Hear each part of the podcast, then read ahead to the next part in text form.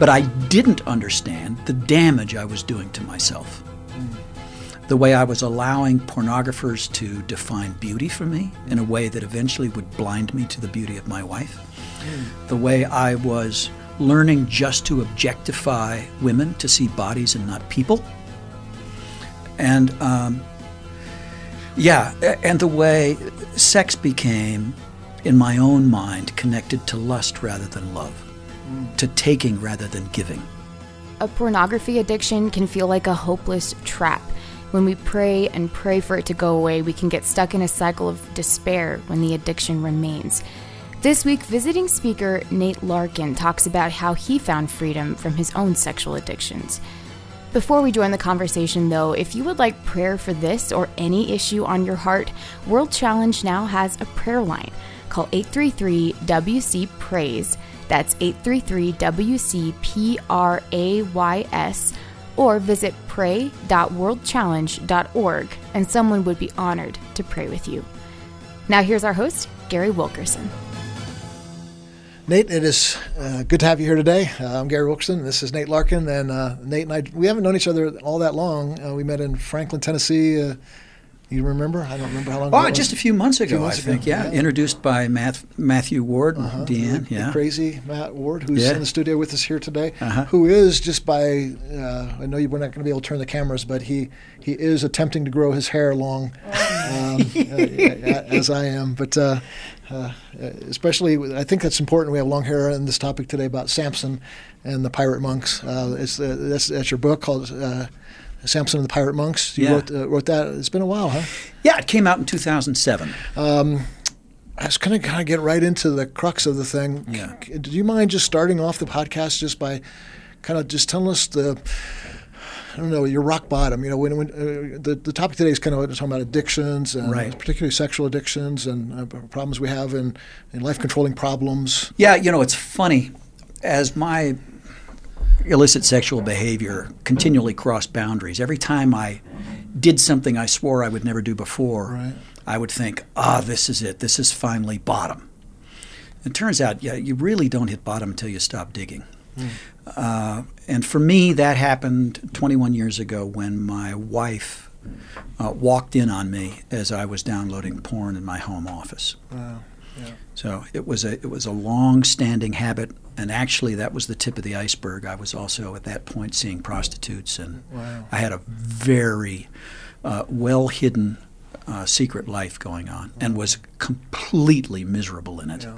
Yeah. And something like that doesn't just sort of like you don't just flip a switch and all of a sudden you're addicted. You, this comes from a long history of of uh, compromise, of trauma, of Yes. difficulty. Do you mind going back? Yeah, to back it up, Back it up, and just kind of tell us how all this started, or a little bit about your upbringing, or Yeah, you know, I think I'm history? still coming to understand what made me especially vulnerable to this kind of addiction, this process addiction. Um, but yeah, to back it up, I grew up in a Christian home. My dad actually was a preacher, Pentecostal preacher. So I'm uh, in a large family. I'm the oldest of 10 kids.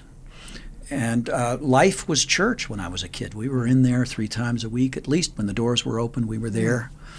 And that was where I felt most alive, and it was where I excelled. Uh, I had the skills that were deemed necessary to be, you know, to really perform well in church, and I did perform well in church.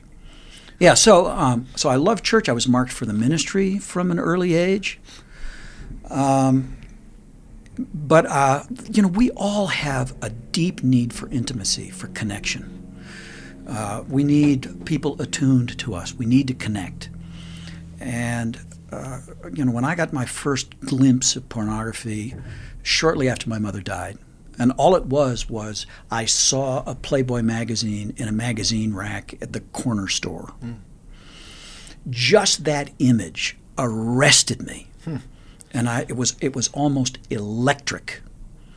Uh, and at the same time, I felt guilt, I felt shame, I felt excitement, I felt attachment. I remember later on that night a- after dinner, I slipped out of the house and ran back down to the store just to look at it for a few more minutes and then come back home. Never even opened the magazine.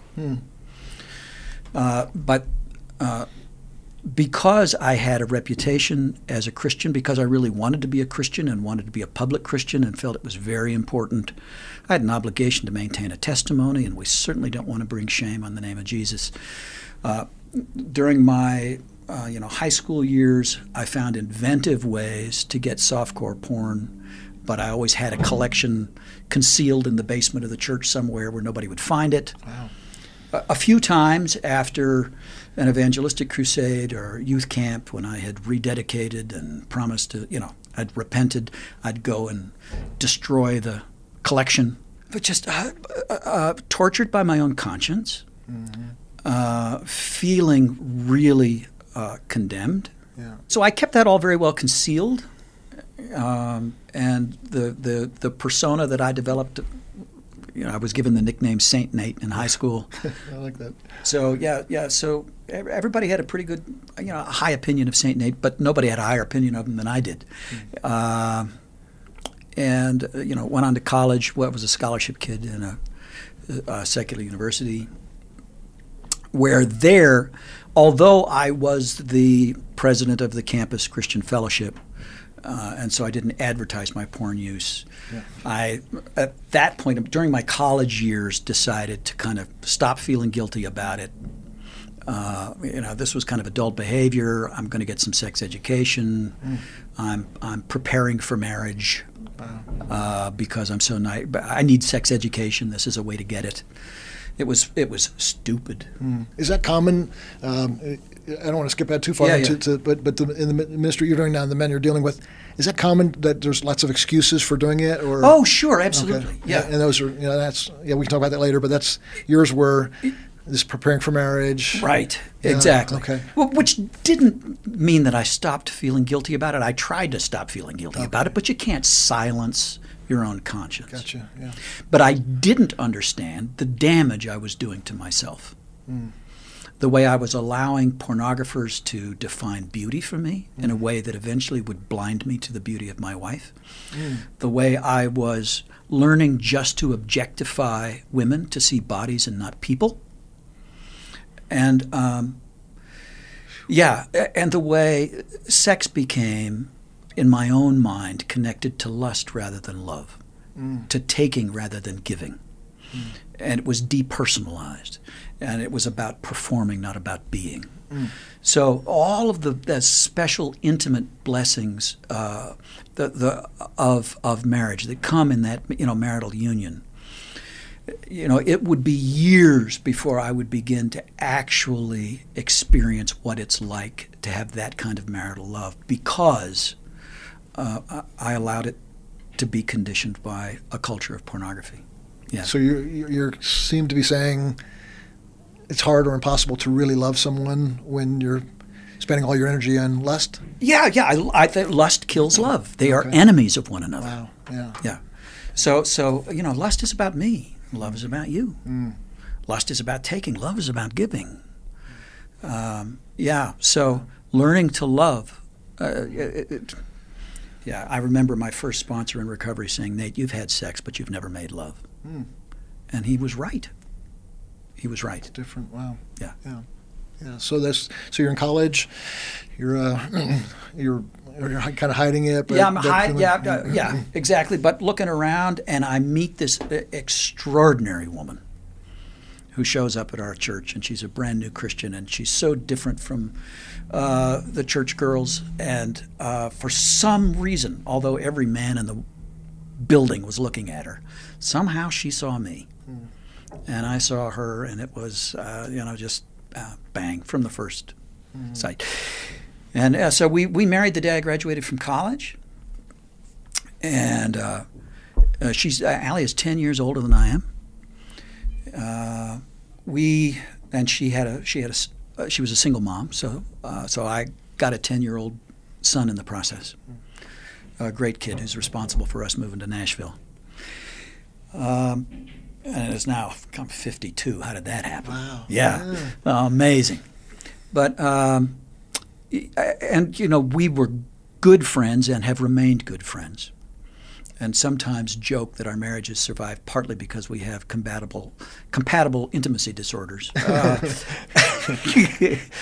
Uh, yeah, but it was I was greatly distressed, very disappointed to discover that marriage was not a solution to my porn problem. Hmm. I told myself that once I had an actual physical, you know, committed sex partner, porn would lose its attraction, and that was not the case. Um, and- but I, I, I kept that hidden from my wife for the first few years of marriage. Eventually, did disclose it to her. She never excused porn use or approved it, but she understood the attraction and was uh, didn't reject me, and uh, said that she would stand with me against it, and I could share my struggle with her. She would help. Uh, but I have come to believe that really God didn't design her to be my accountability partner in matters sexual. That was she volunteered for a burden too heavy for her to carry, but I gave it to her because I didn't have any male friends to share it with. And uh, you know, I had no brothers, so I put all that weight of all my missing friendships. I put it on my wife, and that that that that was a strain. And I eventually uh, stopped telling her about the struggle. I thought I was had it under control because I wasn't following through on the impulses. And uh, during that time, found the courage to start a church. Became a church planner, going to fulfill the family destiny. Started a church in South Florida. Yeah. Yeah. How old were you then? Started the church at age 25. Okay, well, young. and uh, it was crazy. I was the youngest guy in the church, I think. uh, but everybody, but I was a smart guy, good on my feet, uh, articulate, Yeah. and sincere. And I was able to, you know, pull some people together. But it wasn't very long before the stresses of the ministry. Uh, you know, under those stresses, uh, you know, I, my brain wanted relief, and I found my way. By this time, I guess we've we've we've skipped. By by this time, I've graduated from softcore porn to hardcore porn, which is available at this point in the 1980s, early 80s, only in adult bookstores. And so I am haunting adult bookstores, uh, making you know furtive trips, being very careful not to be seen. It's always high stress. You take a big risk.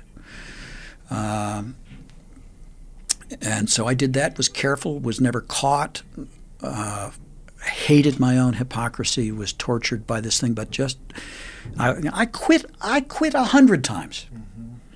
Uh, I just couldn't stay stopped. Something would happen and I would find my car driving back to the same place. And then about three and a half, uh, four years in, it got worse when I wound up picking my, up my first street prostitute on a on a on a Christmas Eve of all nights, Wow. on my way to a, to a candlelight service. You know, it was a- accidental. I didn't know what I was doing because she was. I just saw a woman walking in the rain. Uh, I didn't know what she was doing uh, until she was in the car and propositioning me. But at that point, I was so conditioned by a scene that I had seen countless times in, on film and video. Uh, uh, something that I had participated in vicariously. That now I was just a, I was just another character in the scene, and I followed the script. Uh, and tragically, didn't even see the person. Never bothered to learn the backstory of of that poor woman who, on Christmas Eve, was out offering her body to strangers. Yeah. My goodness, wow. And that, uh, so you went from there to your candlelight Christmas Eve service. Yeah, I went straight to the candlelight Christmas Eve service, and it was just awful. How were you feeling? Oh, just it was the worst night uh, at that point. And I really thought, for a moment, I thought, this is the bottom. I'm going to stop here. But in the back of my mind, there was a voice that said, no, you're going to do it again. That was all happening at the Christmas Eve Yeah, services. I knew, I knew, I knew. Because I'd stopped so many times. Yeah, made so many promises. Made so many promises. Uh, yeah, it's like we we go through those. Uh, Lord, that'll be the last time. Yeah. Or or if you're going to do it again, just one more time, and Yep. then I'll stop. Yeah. Or uh, you know that uh, you know, then then the, just the okay, I, I, I made a mistake, so I'm going to read my Bible. Yes. Uh, three hours a day, and I'm going to fast, and I'm going to increase my tithing by twenty percent. Yeah. just what promises we make, uh, trying to comp- compensation. You know, Yeah. we try to compensate for but that's a, that's a tough. I mean, all sin you can't com- you can't compensate for any sin. Yeah. But in your own mind, that's got to be a tough one to think you could ever compensate for. Okay, I'm a pastor of a church. Yeah. And I pick up a prostitute on the way to Yeah. a, a Christmas Eve service. That Yeah. you know you're you're almost in the you're in a you're in a uh, awkward and a very unusual position. It's Right. not when you can go like, oh well, you know, six of my other friends have Yeah. kind of told me about when they did this. You Yeah, know, yeah, so yeah. you've got to feel alone too. You oh, know? Oh, sure. There's nobody I could tell. right. I would, uh, and I've got a family to support. This is the only thing I've ever done. Um, yeah.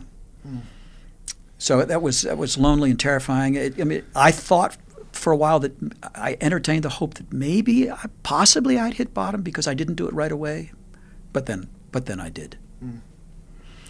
And uh, a year later, on my 30th birthday, I woke up knowing that something had to give. Uh, I was uh, famous preachers were getting caught and humiliated and exposed, and the worst thing I could imagine was losing my reputation. Uh, I, I had to preserve Saint Nate at all cost. Uh, so I was either going to have to quit the ministry or quit the behavior, and at that point, the only thing I could do was quit the ministry. So at the tender age of 30, I retired. Wow. Wow, that was that was uh, and you went. It was at uh, relieving. Yeah, yeah, I, yeah. It was also it was terrifying. I remember um, the church gave me th- three months severance, so I had uh, three months to figure out what I was going to do, and I had no idea what I was going to do. This is the only thing I'd ever imagined Yeah. that I was going to do. And that's what you went to seminary, so you're, that's what you're trained for. Oh, sure, yeah, yeah, yeah. Yeah. So I'm graduate of Princeton Seminary. I've devoted my whole life to this thing. Uh, all my training is in this direction. I got three kids. So I'm in the family station wagon. I'm driving down the strip in Fort Lauderdale. I'm listening to an AM radio station, uh, a motivation station, all self help all the time, right? So I'm grasping at straws. So the, the guy on the radio is saying something like this. He's saying, uh, Are you afraid to go to that job interview or that audition? He said, Afraid you won't get the job or won't get the part? He said, Well, I have a solution for you. Send somebody else. He goes, Here's what I mean. They know exactly what they're looking for. They've written up a description of that person. So read the description, create that person, Wow. and send him to the interview. And I thought, I can do this. Hmm. I've been doing this my whole life. I created a whole new persona right there in the car, you know. Magnate the business guy. uh, and it worked. I, I got a job uh, as a partner. Uh, you know, within a year and a half, I got a job in an, uh, uh, in an engineering firm, and within a year and a half, I was a partner in an engineering firm. And I've never had an engineering course in my life.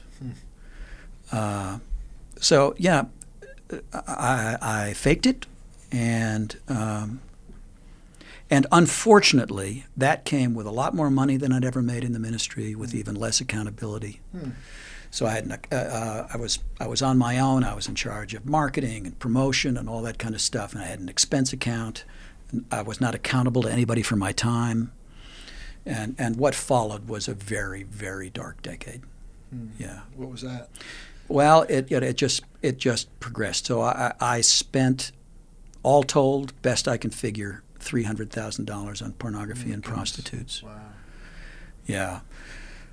Uh, uh, but secretly, and and never missing church, being very uh, and and not just going to church. I I I, um, I sang in the worship team. Uh, I helped with the youth group. I taught Sunday school. Uh, I sometimes filled in for the preacher.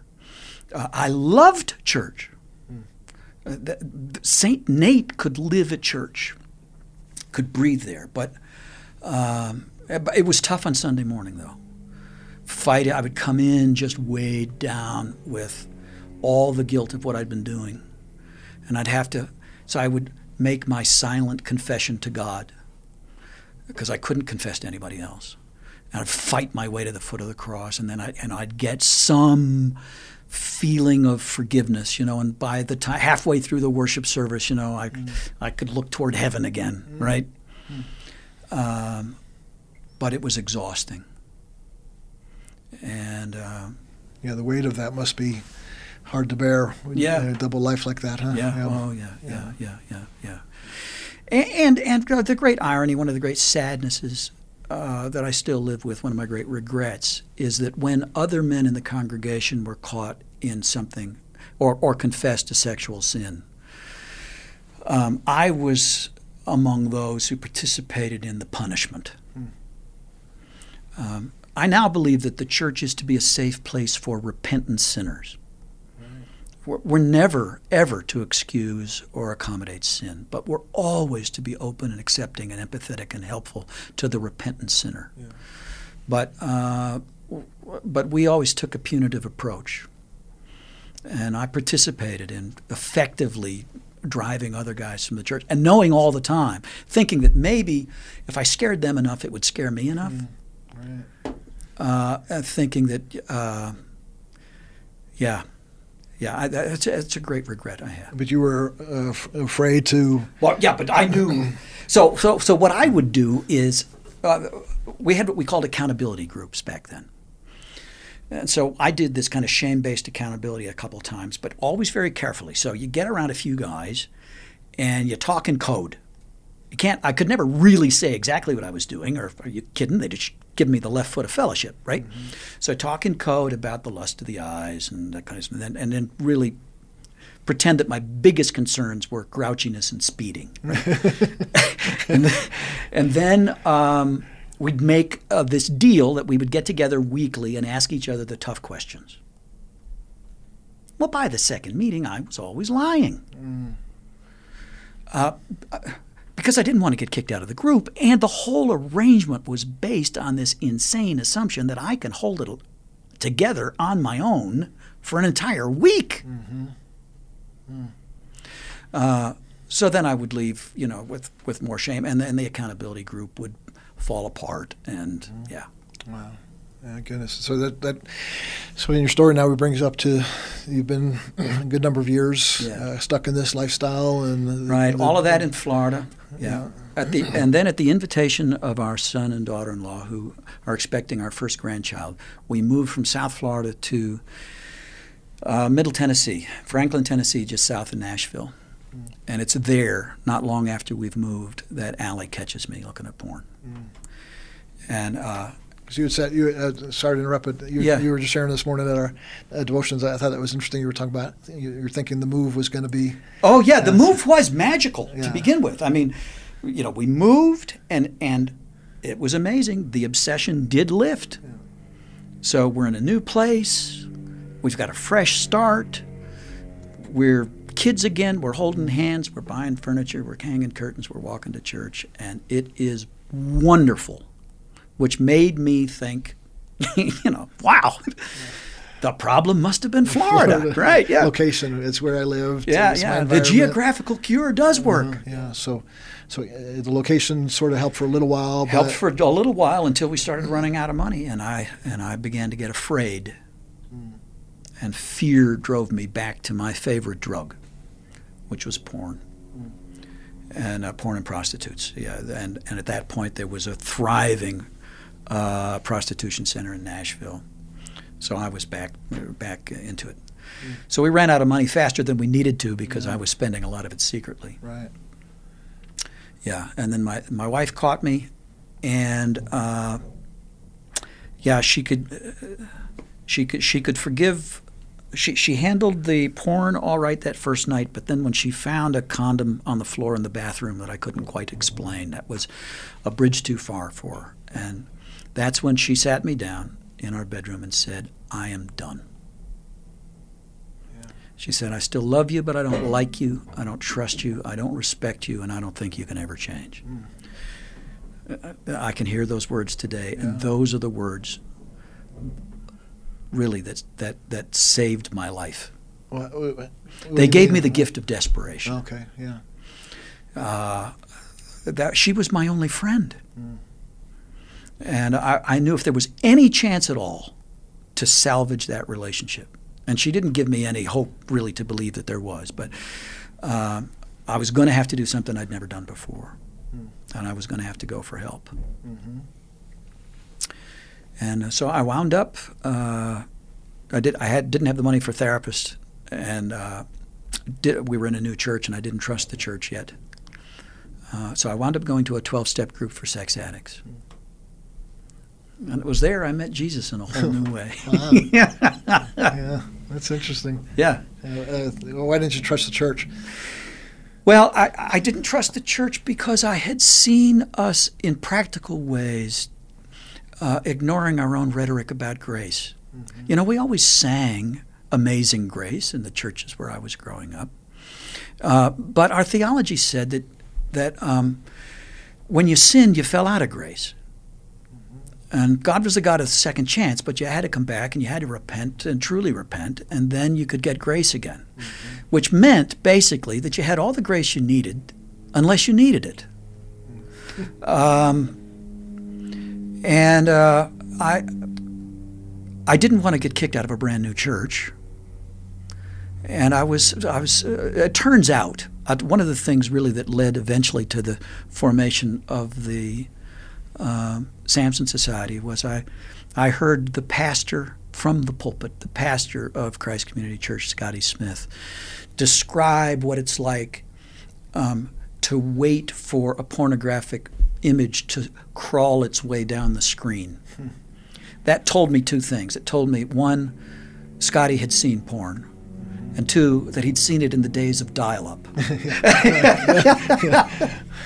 but he would, but he, but he could talk about it. Yeah, Yeah, from the pulpit. from the pulpit. Yeah. It turns out that was a safe place for me to talk about my sin in the present tense, but I didn't know it at the time. Yeah, and sin in the present tense because a lot of pastors, when they're sharing something about their own struggles, it's like 35 years ago Yeah, when I, right. f- you know, one time did this, Yeah. you know, and so, so Or I kind of- almost did almost- this. Yeah, yeah, yeah, yeah. yeah. and then so it makes you feel like, well, I, you know, I'm such a loser. I can't Yeah. talk to these guys who have it all together. Yeah. And- But but the 12 step meeting was in the basement of the church in the middle of the week while all the good people were gone.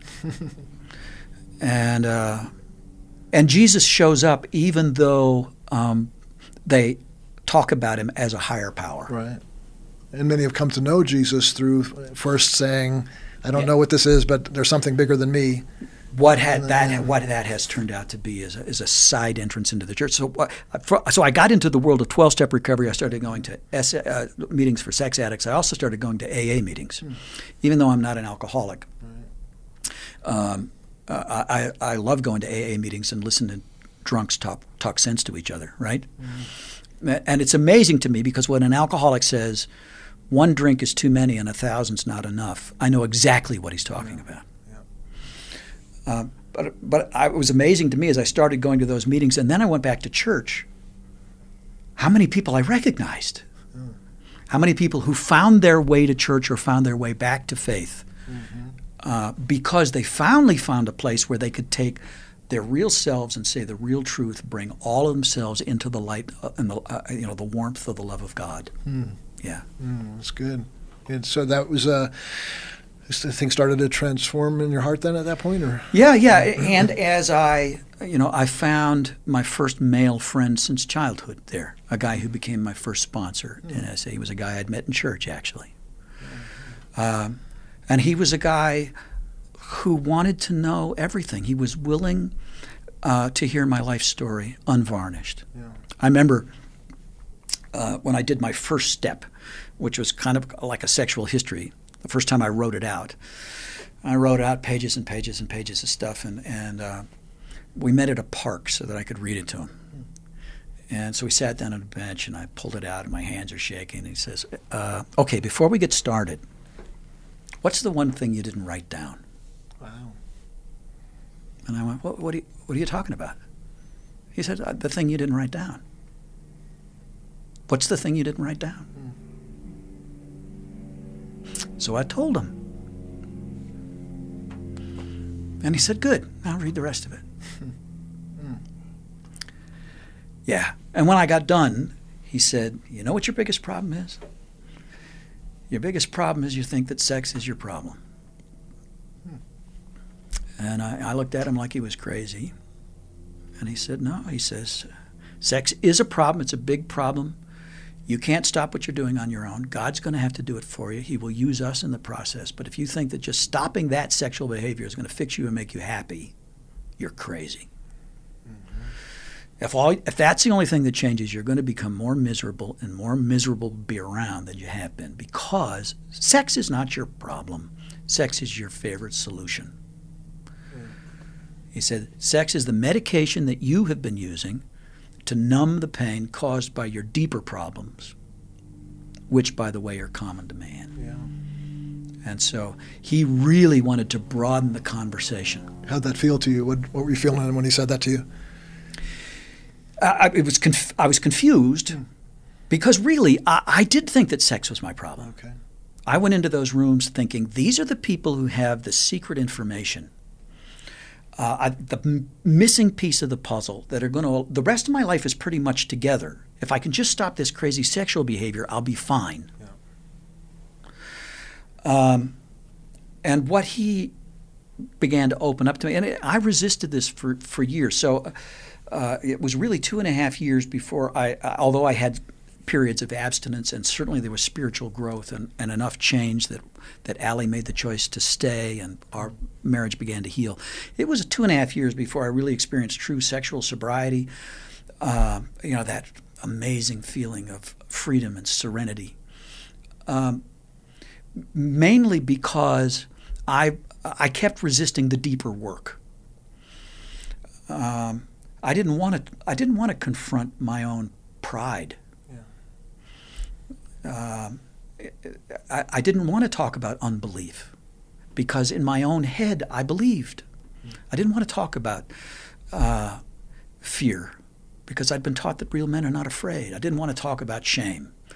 Uh, I didn't want. Uh, I didn't want to be angry because somehow I thought that anger is sin. Uh, so it, but I, he, my, you know, my friend was patient, and he didn't walk ahead of me. He walked with me. He shared his own struggles along the way, and uh, and because I had found a place where I could come in, he wanted me to to call him every day, um, which was a struggle. It's what I absolutely needed to begin to build a bridge of attachment and connection, trusting connection with another person. Uh, in order, I, I, had to learn non sexual intimacy. Uh, but as I learned to, to, to say the truth, I had to learn to stop lying. I lied instinctively. I had a great sense for what people needed to hear, and I could deliver it that fast. To learn to walk in the light, to tell the truth. Um, and to begin to face these things, it takes time. Mm. And, and that's the other thing that I brought into this process. One of the enemies was um, my spirituality was very impatient. Um, you know, I, I was raised in a world where, where when God moved miraculously, miracul- miracles were always instantaneous. Mm. So you would come up today, you would respond today, and everything would change. And if everything didn't change, well, then you really hadn't repented. Yeah. Right. Yeah. It was your fault. Yeah. Yeah. Yeah. Wow. So. So that gets you to the point of um, starting to feel like uh, you were, you felt free and felt you could you could. Uh, was it was it uh, kind of kind of bootstrap abstinence, or were you actually lost some of the as this journey went on? You felt like you just stopped thinking about porn yeah, less. Yeah, yeah. Well, well, you know, this is the renewing of the mind that the Bible yeah. talks about. This really is uh, healing, by the way. Healing, yeah. yeah. Uh, and and it's healing in a specific part of the body. It's healing in the brain. We can see now on brain scans what uh, the brain of uh, a sex addict, a lust addict, porn addict looks like. Mm. And it's very much like the brain of a cocaine addict. Yeah. So, because we've been living out of the pleasure centers and because we've been acting mostly out of the middle brain, um, connections, neural, very strong neural pathways have formed uh, so that that uh, behavior, that illicit behavior, has become habituated. It almost, it's practically automatic. Mm-hmm and our ability to uh, override the impulse has diminished. Yeah. And we have to recover that. Some new neural pathways have to be formed. Our, our brain actually has to heal. Mm. And it's interesting that the brain scans of uh, recovered, recovering uh, sex addicts, granted, show that function has returned to the to the prefrontal cortex. So. Um, and that's a gradual process. Yeah. We really need a lot of support in the early stages. and uh, a- and it was very disheartening when I had my first relapse. Because because I you know I didn't I didn't want to call. I remember I remember rehearsing my phone call. I waited several days to call my sponsor because I wanted to get my feet back under me. I wanted to have like three days of abstinence before I called him so I could talk about it in the past tense. Right. So then I rehearsed my call, and then I called him, and I gave him this very upbeat, you know, check in. And then I said, toward the end, I said, uh, oh, by the way, uh, I did have a slip last Tuesday, uh, but I'm fine. And I know why it happened, and uh, I've got it figured out, and it's it's all for the good, and I'm and I and, and I'm I'm good. I'm fine. And then I waited for the punch, and it never came. He said, "Gee, I'm sorry." That must have sucked. I'm really sorry. Beautiful. And he gave me empathy. Yeah. And he gave me respect, and with that, he gave me hope. And he said, I, he said, I hope next time you can call me sooner. And someday you can call me before it happens. Yeah. And you started doing that. You started calling. Yeah, Before, yeah, that- yeah, and yeah, that- that yeah. So, things. Yeah. yeah. So it, it turns out, turns out that you know we plan our slips. It seems like they happen suddenly when we go over the edge, but we've been working our way to the edge for a while. Right. And so, learning to be more aware of when I'm moving toward the edge and to be able to talk about it and let somebody else speak into my life so that I can stay farther away from, from, from the edge, you know, that's, that's a. Mm. But it takes humility to do it, it takes wisdom that comes with time. Mm. It takes the support of an accepting and gracious and empathetic community, and a perceptive guy. And I- almost think it's a rare person uh, who can uh, help me in my struggle who hasn't shared the struggle. There are a few angels out there who God has given empathy for addicts like me who've never had the struggle. But mostly it's people who've been down the same road. And that's and that that's where the demarcation between different types of struggles, uh, a sex addict Yeah, or yeah. A, a drug addict or Yeah. alcohol, that that's kind of where there's the nuances help a little bit. Because yeah, the nuances understand- help a little bit, but I have found that um, alcoholics can help me, Okay. and I can help. I, I, can be some help to an alcoholic, but not as much help Yeah. as a, as a guy who that's really his favorite medication. Right. Um, you were in um, the the um, recovery mode for a number of years, and then something started shifting, and you started thinking about J- uh, Jesus in the center of it slightly Yeah. more, a lot more, uh, just kind of, you, and something started being birthed in your heart, a vision. It right? really did. You know, uh, uh, it was almost like being born again again. Uh, I had started to become, there'd been the seed of cynicism that was growing in me during those desperate years of active addiction. You know, this gnawing doubt. Does God really care? Can God really heal? Is this as good as it gets? Does he? Can he really set us free? Yeah. Is, yeah. Is, Yeah. Is, what is, are his promises true? Yeah. And then ultimately, is is he is he even there? Is- Yeah. Is, there really a God? Oh, know, so- sure, yeah. sure, sure, sure. Yeah. Yeah, yeah. At one point, I remember thinking either he doesn't care or he doesn't exist. Yeah. I preferred to think he didn't care. Yeah. Yeah. Um, but now, from the basement of the church, I, I, when I picked up the Bible there, it was, uh, Gary, it was like a different book. It was like I saw verses from a whole different angle. Uh, and the love of God shone through those pages in a way it never had before. It's like you shifted from theology to like a real experience with Yeah. God in a sense. Like Yeah, not yeah. that you didn't have experience with God before, but there's something about uh, going through uh, the, the, the, the miracle of transformation, Yeah. even, if it be a, a process. Yeah. That when you realize that your prayers are being answered and the process is working Yeah. and something's happening in your life and you're beginning to see it and experience it, yeah, I think certain scriptures leap off the pages that would not have before. Whom the Son sets free is free indeed. Yeah, if, you're, yeah. if you're not, if you're stuck and you're reading that, you just go like, man, what, you know, it's like, what's wrong with me, or Yeah. what's wrong with this Bible that's not telling me the truth, or what's wrong with the God who, who had this printed for us, and uh. But to be able to experience that now and go like, okay, I, I think I know what that means. Yeah. And uh, you know, that's and he who f- is forgiven much loveth much. Yeah. And that's why, and, and that's not just for love of God, love of people, but also love of the Word. Yeah. Uh, I think you love the Word because you go like, man, this thing is telling me about my own life, really. Yeah. Yeah. So, so that started moving you towards Yeah. uh, creating something, right? Yeah, well, uh, yeah, I remember at one point uh, uh, a guy asked me to sub for him in teaching his adult Sunday school class. He had about 30 people in the class, and he asked if I would sub. And I said, um, I don't think I can. And he said, Why not? You've been to seminary. Why can't you teach a class? I said, Well, you know, I don't tell a lot of people this, but I'm a sex addict in recovery, and I can't promise that I'll never slip again. So I, I and I can't expose the church to that risk. So I can't. He said, No, I think you should teach the Sunday school class. And I said, Well, I, I respect that, but you're not the pastor of the church. he said, Well, talk to talk to Scotty.